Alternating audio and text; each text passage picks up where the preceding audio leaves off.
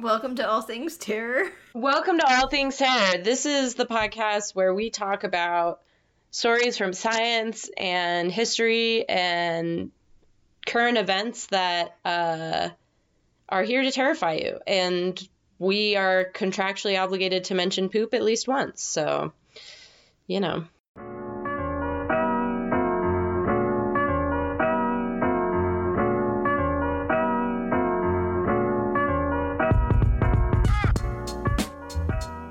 Jennifer, let's crack into some really terrifying shit that is not the shit of eight pets. Instead, let's say that you feel sick. Okay. You have a fever, you've got a headache, maybe some muscle pain. What do you think you might have?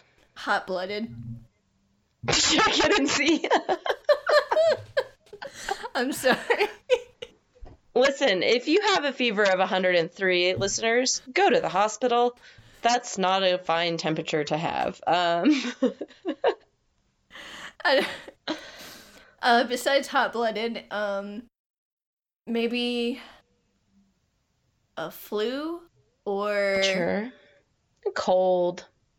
I was gonna say pneumonia is my second guess there. Yeah, fever, headache, muscle pain, just like the malaise of being alive. Oh, okay. Depression. Depression, yeah. I mean, that's basically everything.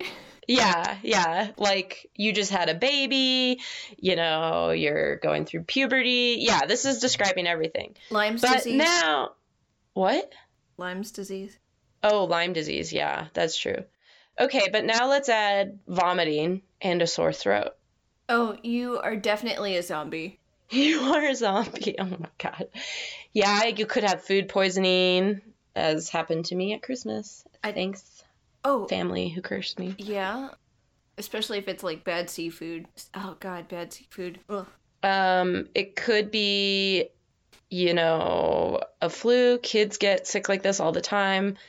Um, not influenza, but what we call a flu, which is just you got poop germs inside of you. But yeah, nothing you'd really worry about, right? Maybe strep throat or something. I mean, not with vomiting, but. Oh, really? I when I got strep throat, they asked if I had been vomiting, and they said that sometimes people vomit. Maybe I'm making that up. You, I don't your know. Your versions of like illness are weird, though. well, I did not throw up, but the doctor was like, sometimes people throw up with strep throat, this, so I don't.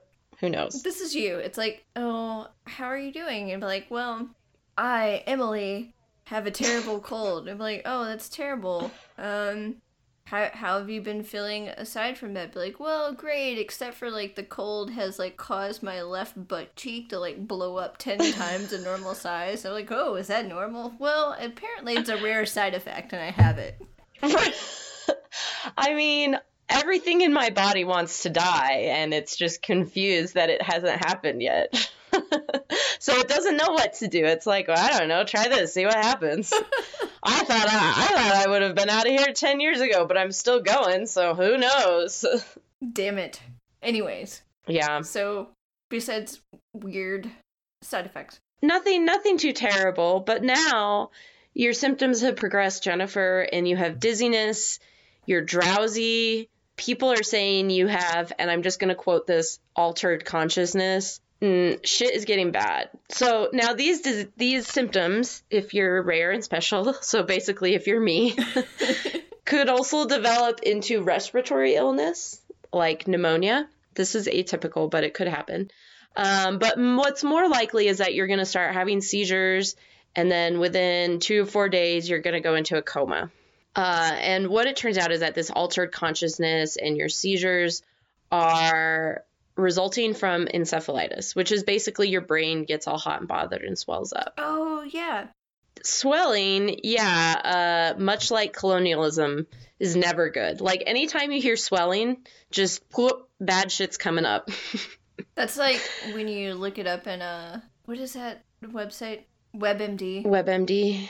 Yeah. It's like if you put swelling and vomiting, Everything it's like is you're cancer. probably dying. I mean, swelling is mostly infection or encephalitis, something like that, or pregnancy, and none of those things are good. So,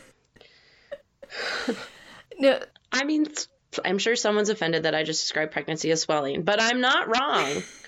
I mean, you do get bigger. You do extend. Very specific kind of swelling. It's Anyway, so this this sounds like a pretty old timey disease, right? That I'm so fond of all of old timey diseases, right? we love to talk about old timey diseases. We do, but this is not an old timey disease. This is a super new disease that was first noticed in 1999. This is Nipah. Have you heard of this before? Can you say it again, but with like more inflection? Nipah. Nipah, N I P A H. Oh, weird. I have actually Yeah. not heard of this at all. Yeah, it's well, as I go through the story, maybe you'll understand why you haven't heard of it. Yeah, it had its first outbreak in 1999 in Malaysia, and from 2000 to 2008, there have been cases in Bangladesh. Um, and I first read about this in a book called A Brief History of Vice by Robert Evans, and he described it as something like it will kill you dead. So there you go. I've described your symptoms. Your question is, are you going to live? And the answer is, eh, maybe. The fatality rate for this is 40 to 75%. Jesus. Yeah, it's really high. It depends on how much care you get from doctors. Uh, one of the problems that makes this really difficult is that, like I said, I described you have a fever, a headache, muscle pain. That could be a lot of things, so people don't check for it. So it's kind of hard to diagnose, and that is what can contribute to that. Um, plus, it's happening in rural areas, so maybe not access to like medicine, and, and we'll talk about why that is in a bit. But if you do survive, um, it says that most people who survive having encephalitis make a full recovery, but sometimes they have neurological, like, uh, my brain is saying hangovers, but that's not the right word. Effects? Hmm? I don't know. When you're sick and then you get better, but you have something that lingers. One of those. Anyway, the long term, uh, it says about 20% have seizures afterwards or personality changes, which is horrifying. Or they relapse. So that's all pretty terrible. Awesome. So even if you get better, you don't get better. Yeah. Um, and again, it's really bad if your brain swells. Like, if you have encephalitis, you can be really confused, or like your brain won't, your thinking won't function right. When I was going to college, there was a lot of fear over uh, meningitis, which also can cause encephalitis. So, dorm life, I guess. Hashtag disgusting dorm life. Um, Nipah comes from the same family of viruses that measles and mumps do. And that's also the same family as distemper in dogs, according to the CDC. And I did not know that they were the same family. So those viruses are assholes. I mean, those are all really bad diseases. Well, I mean, that's that's very accurate. I don't know what to say. Like, yes, those diseases are all assholes. Yeah, And we could go on and on about frat brothers. Yeah, they're they're not the nice frat brothers who like help people move into the dorms and do charity work. They're like the rapey frat brothers. Fuck you. Anyway, just just like hashtag classy. Oh, I'm sorry. I just had the audacity to attach one of my cats, Rue, and now she has placed her claws in my sweater and is not letting go. She's like, listen here, bitch. You don't get to touch me with your elbow. So, Nipah, like I said, first case was in 1999. It can barely vote, it's not new. So, where did it come from? It comes from animals. So, um, pigs, sheep, horses, goats, cats, and dogs have all um, had it. It is really contagious from pig to pig but it's also considered a zoonotic disease, which means that it can pass between humans and animals. And any disease that can live in multiple animals is really, really scary because one, that makes it really hard to eradicate, right?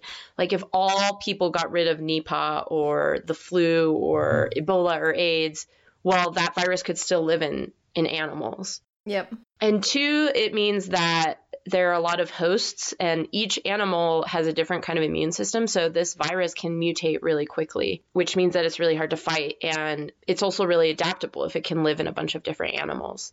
And three, that makes your cat your enemy. your cat, your pig, your dog, your sheep, your horse, and your goat are all your enemy now. my cat is my enemy now. She's crunching on newspaper. You're not really my enemy, Rue. You're my Don't- boss. Don't be a butthole. Oh, yeah, Rue's. I am Rue's minion. Anyway, and actually, the number one enemy is pigs. This is really, really contagious in pigs. Um, and actually, um, the 1918 flu, they think, originated on a pig farm in Kansas. So if pigs start getting really sick, we need to worry. I mean, that's already happened, but I mean, listen, if you're like, I have a bunker, when do I go into it? When they start saying, like, all pigs around the world are dying of a disease, that's when you go in your bunker, listeners. speaking of which, do you have a bunker, Emily? No, but I'm going to tell you, like, whenever zombie apocalypses or anything come up in my class, I tell my students this, and I'm going to tell you this, and I want listeners to think of this too, because our listeners are people who should survive any sort of apocalypse situation. If the shit hits the fan and people are starting to like loot for survival, what you want to get are antibiotics and bleach. Because with a very, very, very small amount of bleach, you can purify water so you can drink. And if you've learned nothing else from this podcast, you've learned that I am very horrified of diseases. And in the event of an infrastructure breakdown, almost everyone's going to die of some disease. And there's a lot of waterborne diseases. So you don't want to diarrhea yourself to death. So, like, you know, get a little bit of bleach, get some antibiotics. You can figure out food later, I promise. But if you can't purify water or you can't like bring a fever down, you're fucked. So, You also want to add some Benadryl to that list and Tylenol. yeah, I mean, probably there's some podcast in the future of like aspirin being widely used to bring fevers down, but yeah, those those are going to be really important in the event of of society collapsing. So, all this is to say, this did not happen in Malaysia in 1999. so, what happened? And this first case, it broke out in a place called Sungai Nipah, which is in Malaysia, and that's where this name comes from. And it was mostly pig farmers. Um, and this disease, again, is really contagious from pig to pig. And so a lot of pig farmers had this breakout of encephalitis. And it said there were nearly 300 human cases with over 100 deaths, which is bad. That's like one in three chance that you're going to die. That's Yeah. 1918 flu levels. Um, and in order to stop this outbreak, more than a million pigs were killed, um, which was insane. Is a lot of pigs, and Malaysia also, this was like a big economic hit for them, apparently. And what they think happened is that the incubation period for this lasts from four to 14 days, which is kind of insane. So, incubation is when you have the virus and it's active, but you don't feel sick yet. So, you can have this virus and you're going to go about your life from 4 to 14 days. You're you're going to like let's say you go to work, you go to a movie, you walk through a grocery store, well you could have potentially infected all of those people that you come in contact with. And this is one of the problems with influenza is because you're you're very contagious before you feel sick. And, and Nipah is insane because one incubation period, I saw one source that said there's possibility there was one case where they said the incubation period was as long as 45 days. Jesus. which is yeah so you are contagious for that long without feeling sick. This is one reason why vaccines are really important. You can have a virus or bacterial infection and not feel sick. Science is weird. I don't understand why that happens. But anyway um so these pig farmers are working with their pigs and the pigs are really infectious and they don't know that and they have contact with the sick pigs mostly the pig poop not gonna lie that's what my sources said. This is not coming from me this is coming from science. And that's how they got nipah which then then when i'm sick i can pass it on to other humans. So it's very uh, easy to transmit. This gets solved in malaysia and then weirdly there have been no other outbreaks in malaysia or singapore since then. However from 2001 to 2008 there have been breakouts in bangladesh and it says that about half of those cases were human to human. And and a lot of them are from people providing care to infected patients which is also a lot of the ebola cases a couple years ago were like i cared for someone with ebola and that's how i got it. I said that it's 40 to 75% fatality rate and that does seem to be like if you go to the hospital or not um, again if you have a high fever or like suddenly your brain's not working that's that's hospital time listeners hashtag hospital time But there's really no treatment. Like I said, it's not suspected at the beginning, so it's not diagnosed easily. There are a couple drugs that they have tried, and they're like, maybe it works, but it's pretty inconclusive. So that's, that's all. That's hopeful. I know, I know, right? They're like, nah, put this in your body, see what happens. So, Jennifer, this is all quite terrifying, right? Yes. And getting something from a domestic animal, from your pet or your car, if it's a horse, right? You're riding it around, is not good. But I've left out where this actually originates from, where this virus really comes from, and that's bats. What? I love bats. I know. This is. Bear with me. Now, Jennifer, you might be thinking, what is going on? How do you get from how do you get a disease from bats, right? I've never seen a bat before. Well, I have seen bats before, and you probably have because you live in Austin and there's that bridge that's like full of them, and everybody loves bats in Austin. I have to tell you my bat story because I used to play with bats a lot. You know, there's a lot of them in Greensboro. In fact, I did not know that. The baseball team used to be the Greensboro Bats. Oh, that's awesome. I like that. So, anyways, bat stories. Bats are cool. I do have bat stories, but if you're like, I have never touched a bat because it is flying through the air and it's nighttime, how do you get a disease? Well, um, this is actually really interesting. So, there's this thing called palm syrup, and it's syrup that comes out of a tree, and it's apparently delicious and gets turned into wine or alcohol or something. And what people in places like Bangladesh do is they tap a tree and they put a little bucket under it and they leave it until it's filled with syrup, um, which is basically exactly what I picture Canada being, except this is in warm climates. And Canada, it's like a burly, handsome man with an axe and a hat with ear flaps who's doing it. right? Maple syrup. This is 100% of what's happening all over Canada all the time, right?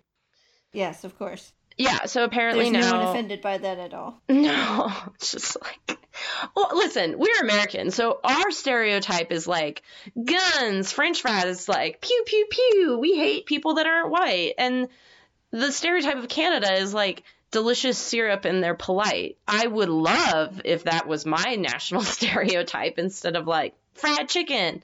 I'm wearing a shirt with my belly hanging out. Guns, pew pew pew. FYI, I did eat french fries yesterday, just for a record. I haven't eaten french fries in a number of days. I have a. I don't know who you are. I have a french fry deficiency. I'm American. This is a problem. I'm not getting my vitamin F. well, I'm pretty sure I'm having pizza for dinner, though, so that's okay. anyway, so you leave the bucket there to get the syrup, and you're like, what am I, a chump? I'm just going back to my house. And bats come out at night and are like, I have a high metabolism. I must eat constantly. I'm starving. Oh my God, syrup. And they sit down to slurp it and they leave backwash. And that's how people get Nipah from bats. What? Yeah. No. Now you may be asking this question that I asked, which is how do like pigs or horses get it from bats? And the answer is I have no fucking clue.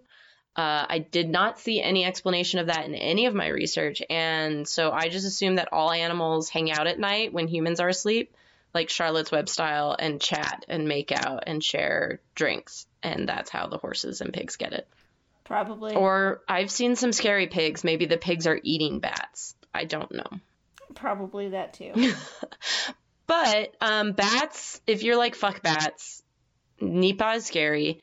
But bats are really cool and interesting. So um, apparently they can host 60 zoonotic diseases, which means that they have 60 diseases inside of them that doesn't make them sick, but that can jump to other animals, which is insane. That's a, I don't know if it's the highest, but it's one of the highest like reservoir zoonotic diseases thing and the article that I read that in was said was saying that that's more than rats, and rats can host a lot of diseases. So like bats and rats are both animals that people are afraid of and are like, "You don't interact with them; they're icky." And traditionally, right, they've been considered kind of evil, scary animals that you don't want around, even though they really aren't. And so I wonder if on some level it's because of this that they do carry a lot of diseases that humans can get. Hmm.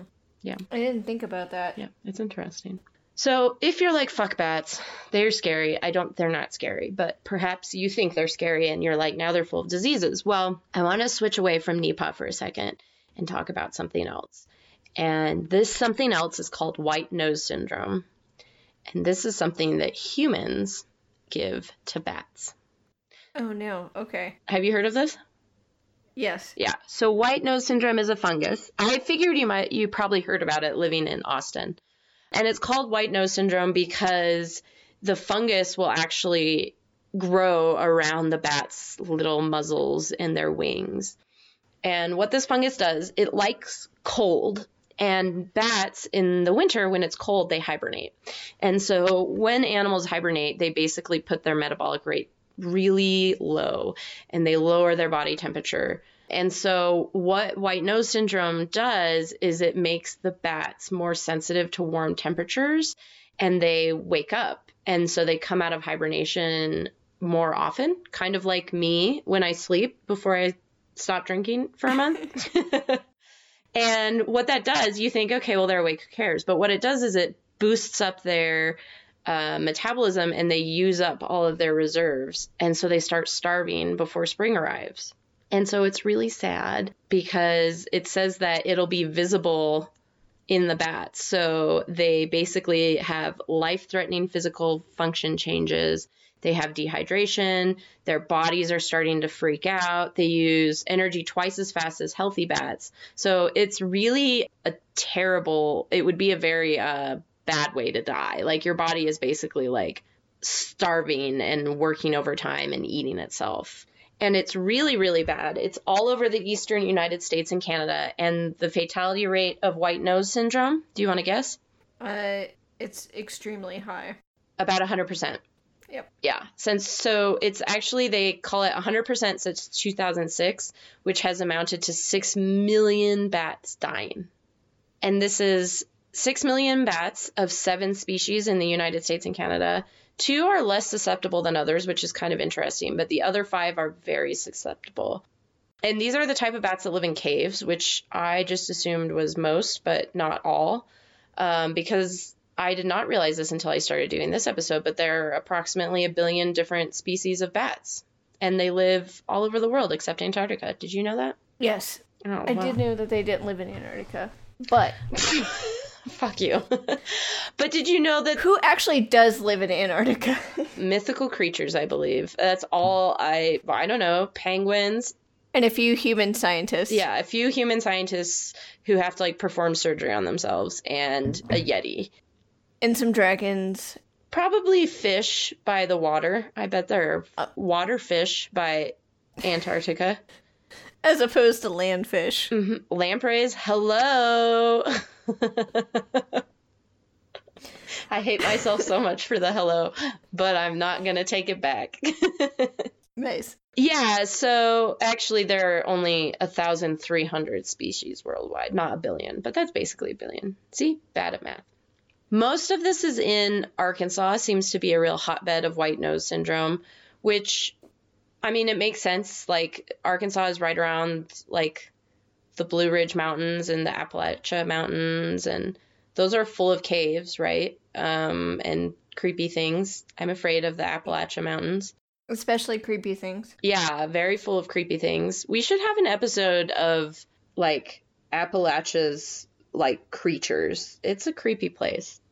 Anyway, uh, plus it's warm, and so there's like 500 billion goddamn bugs who scream every night forever, and so it would make sense that there are a lot of bats.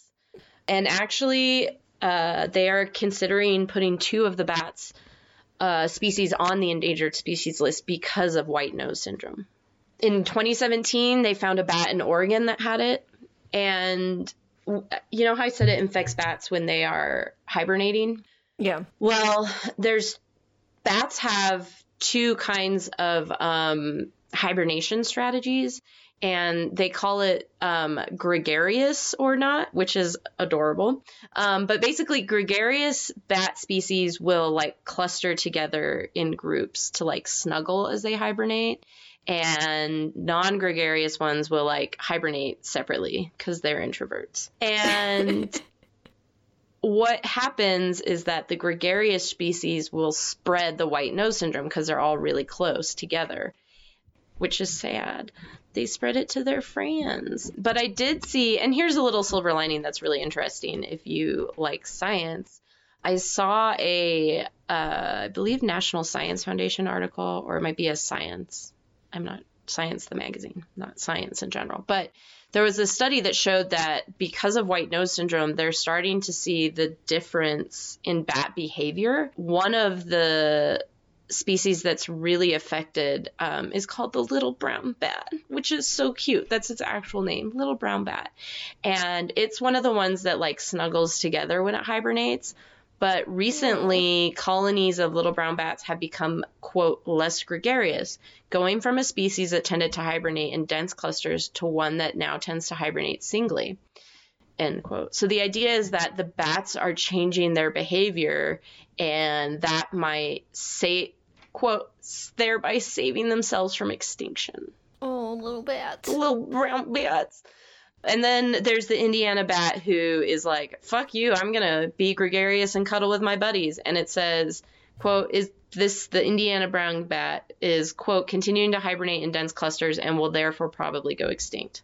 And then also probably made like a couple of movies that people like, but then like the last one, the end, like the story of the Indiana brown bat, people were mostly disappointed because it had aliens in it. yeah, so it's sad. And you may be wondering though, how is this something that humans give to bats? Because I haven't explained that yet.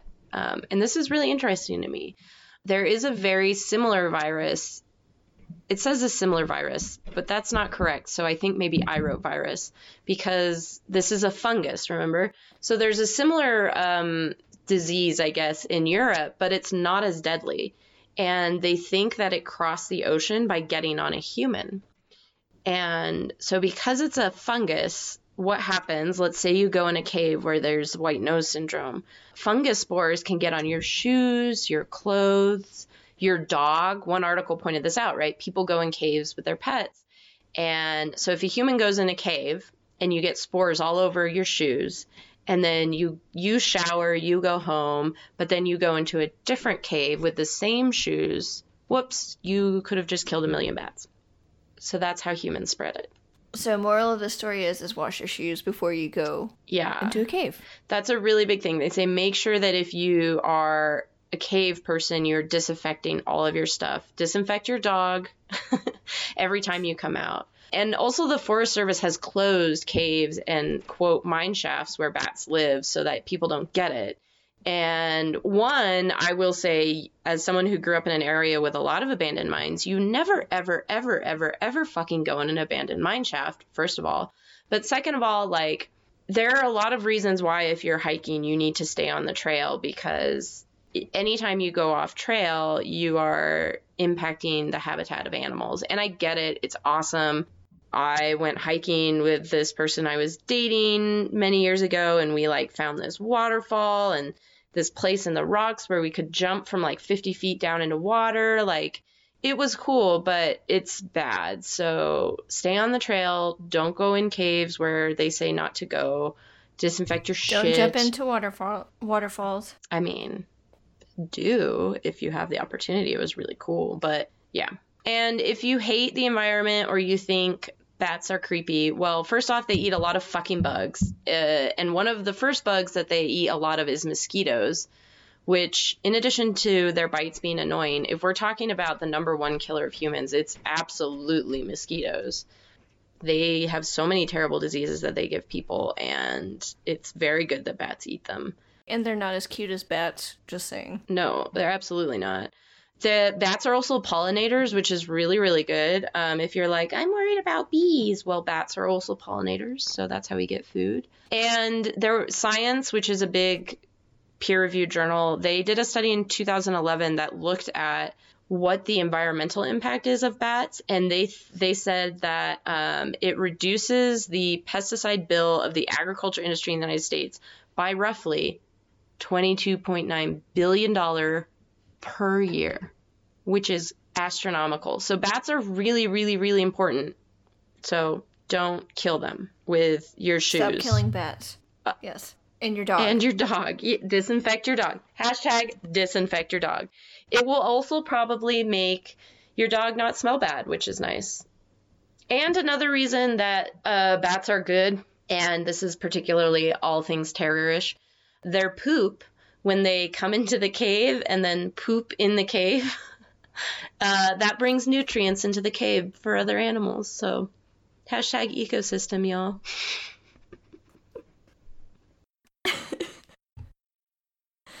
of, of course. Of course, we got somewhere. We got guano in there. We got guano. And also, if you are very moved by this, as one should be, um, I found a charity called BatCon, which sounds like it would be a convention for Batman fans, but it's not. It's for bat conservation. And I look them up, and they get an A minus or a B plus on charity watchdog sites, which is pretty good. And they have a really charming website that's like, why bats? And your options are bats are important, threatened, misunderstood, everywhere, or cool.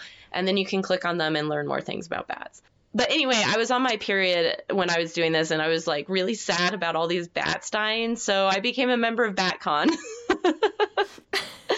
and I get a newsletter about bats now, and I got I will be getting, I believe, two uh, enamel pins of bats, um, and I'll give you one as a friendship pin. But yeah, you can check them out if if you're interested in helping to conserve bats. I I really enjoy that. The one of the options is bats are cool. I do too. It was it was delightful. Two, we're gonna talk about this in a future date Ooh la la. about how women are always leading the conservation movement, and I'm glad to hear that your period was part of that decision. Yeah, it was really funny. I was at work and I was in my office on my computer, and a colleague of mine walked by and was like, "Oh, do you have a second? And I was like, I looked up from the computer and I, I just said yes, and she's like, "I don't want to bother you," and I was like, I'm literally reading a page right now that says bats are cool. And she like she laughed and she was like, Bats are cool. And then she like was like, anyway, here's the thing I really need to talk to you about. And I was like, Yeah. So anyway. But really, all you could think about is how bats were cool. Bats are cool. When I again, so many stories about me running in New Mexico, but when I was in New Mexico and I would go running through the pecan orchards and it would be it would be dark because you have to wait for it to be dark so that it's not a thousand degrees. And a lot of times there would be bats overhead. And because I had a little, I had a little headlamp so I could see, you know, I'm running in the middle of nowhere.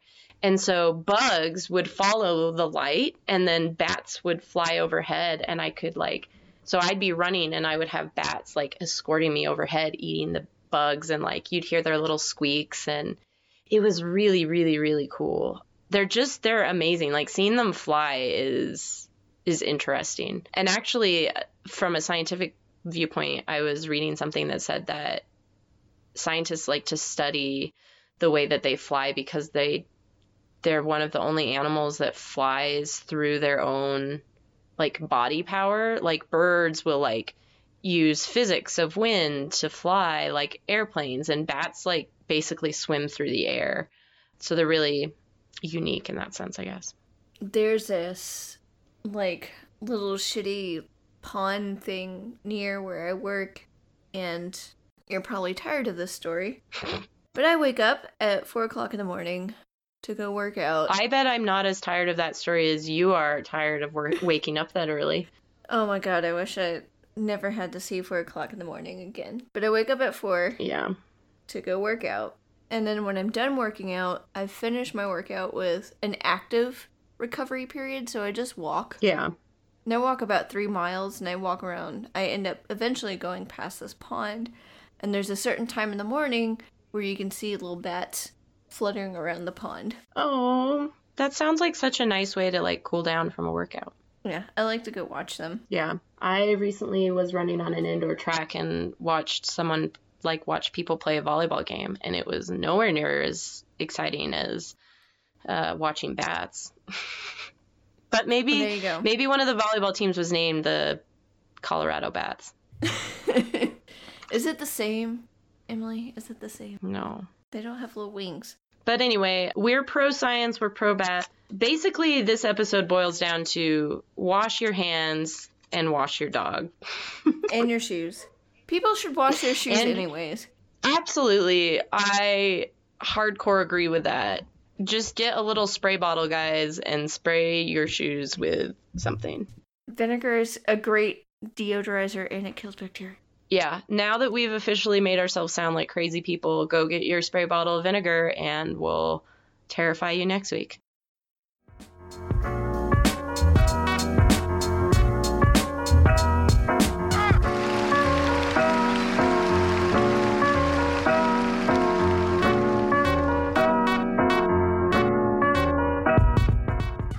All Things Terror is written, recorded, and produced by two amateurs, Jennifer and Emily. Our sound editor is Clint, and unlike Bats, he's a real monster. Our intro music is by Cosimo Fogg. Come chat with us on Twitter at All Things Terror or Instagram at All Things Terror Podcast. Tell us some animal facts, tell us some bat facts, tell us how much you love us, and goodbye forever.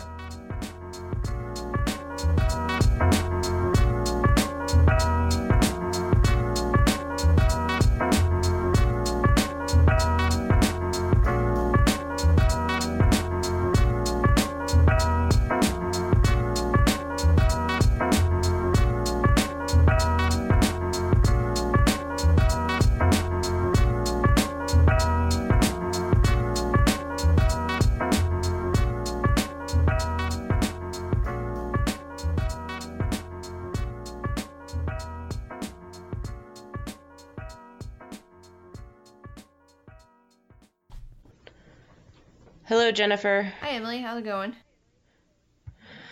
It's good. It's good. Um, it's Sunday, so I've barely put a bra on. Um, That's that is a somehow. Go ahead. I was gonna say that's a very Sunday thing to do. A very Sunday decision. It's like do I put on real clothes? If I do put on clothes, does the bra also go on? Yeah, and I'm not gonna lie to you. The only reason why there is a bra on is because I knew that I was talking to you today. Not that I need a bra on to talk to you, but because I thought there might be some boob sweat involved, and that you know it seemed to be professional to be preventing boob sweat before you podcast.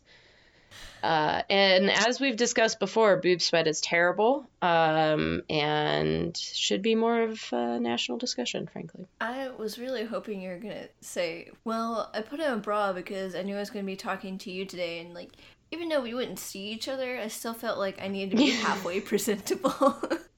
You could just hear it. Like we start recording, you're like, "You're not wearing a bra, are you, Emily?" God damn it! have you even, Take this have you even brushed your teeth? Have you brushed your teeth today?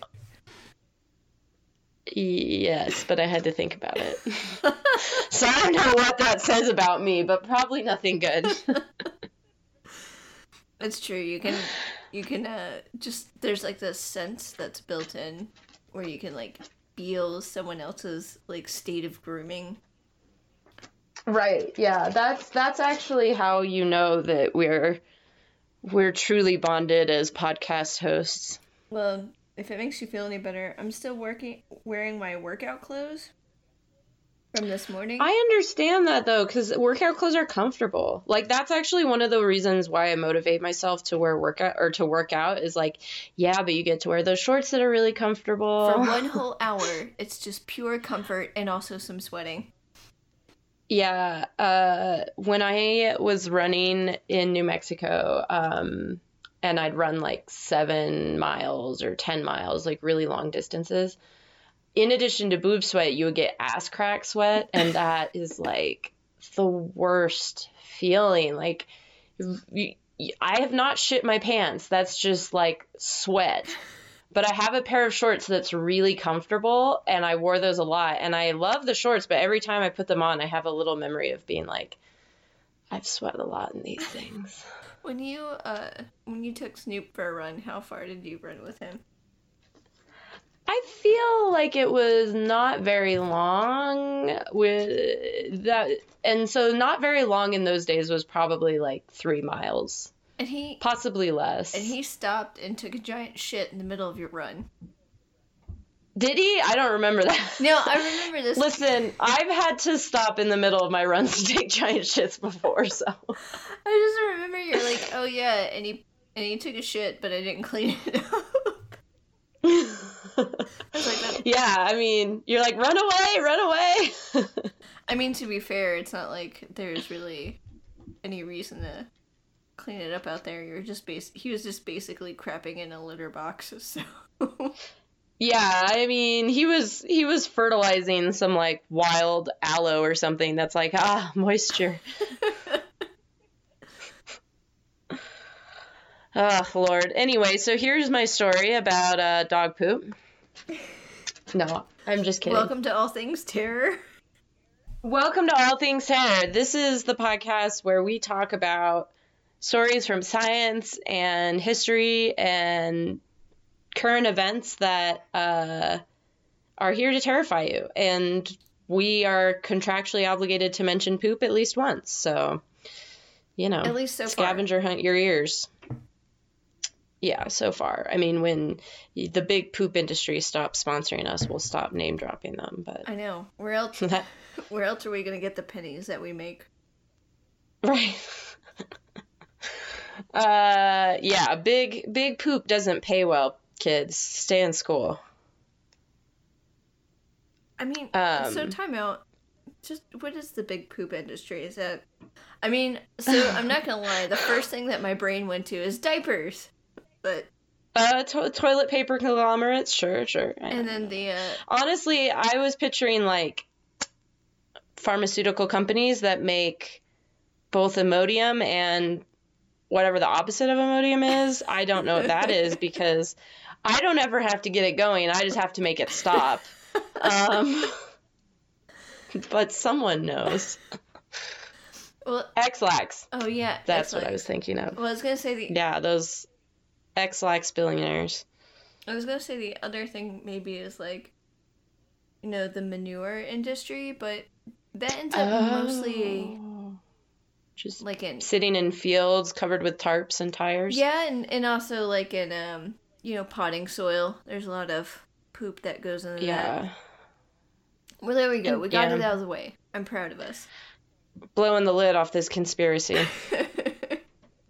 I don't know why this is a conspiracy. So, um, Emily, Jennifer, I need you to know that I am drinking a dessert wine that is from France Ooh. that, in my current state, I cannot for the life of me pronounce. Well, you are fancy as fuck, so it's you know fancy as fuck vino. Ha ha ha. That's like, terrible. Every I if we had any listen, French listeners, they are just done. Yeah, well, I I don't. I studied Spanish. I still study Spanish. French is like a witchcraft language to me. Like, what is this X doing in the middle of things? Well, the other thing I was going to point out is that my dessert wine is sitting right next to a Topo Chico. Oh, I feel like I you just need to see a picture of this. So there you go. Thank you. I am drinking some SodaStream water because I'm doing a month of not drinking alcohol, and so far I've made it 17 days. So, and why don't Huzzah. you tell everybody what the biggest benefit has been so far?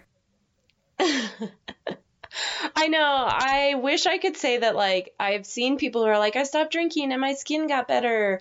I've lost 20 pounds. But I mean, none of that has happened to me. The only thing that's happened is that I'm sleeping better.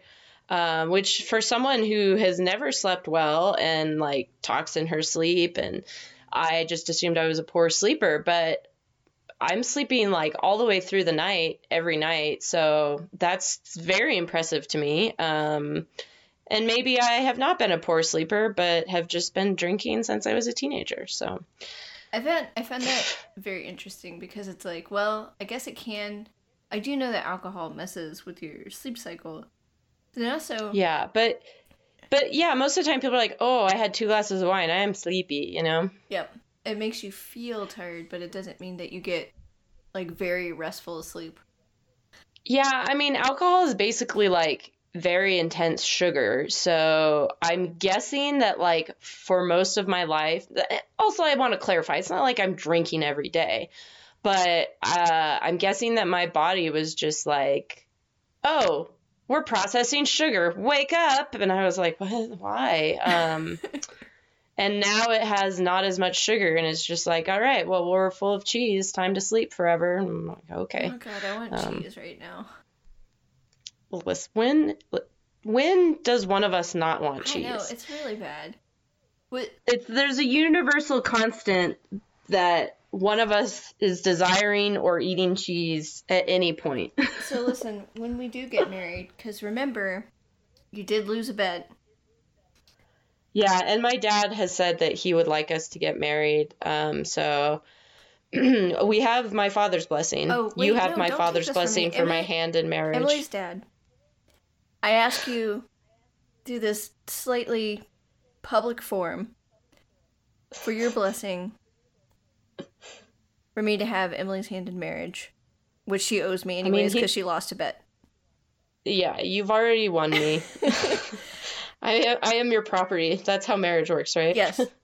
I was gonna say though, when we do get married, um, I vote that we have not a cheesecake in the sense of the delicious treat, but New York treat, yes, yeah, but a cake like made of cheese of some type, like a tower of various cheeses. Yes, that's what I want.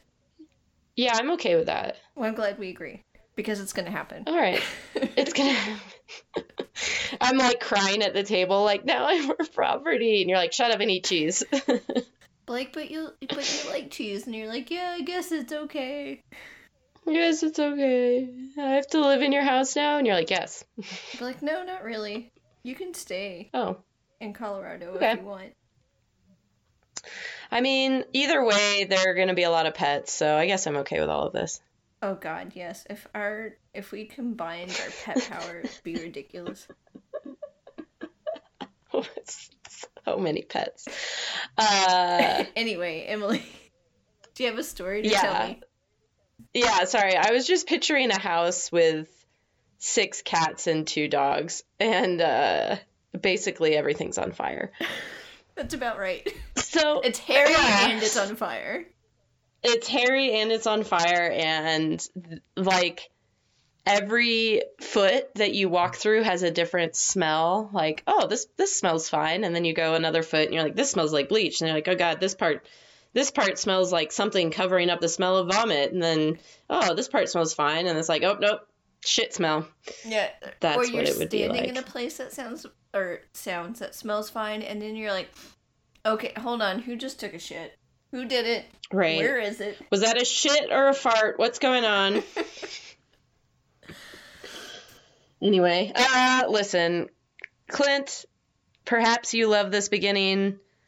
I love this beginning. Listeners, tell us if you think Clint should cut all this crap out or not. Uh, but Jennifer, let's crack into some really terrifying shit that is not the shit of eight pets. Instead, let's say that you feel sick.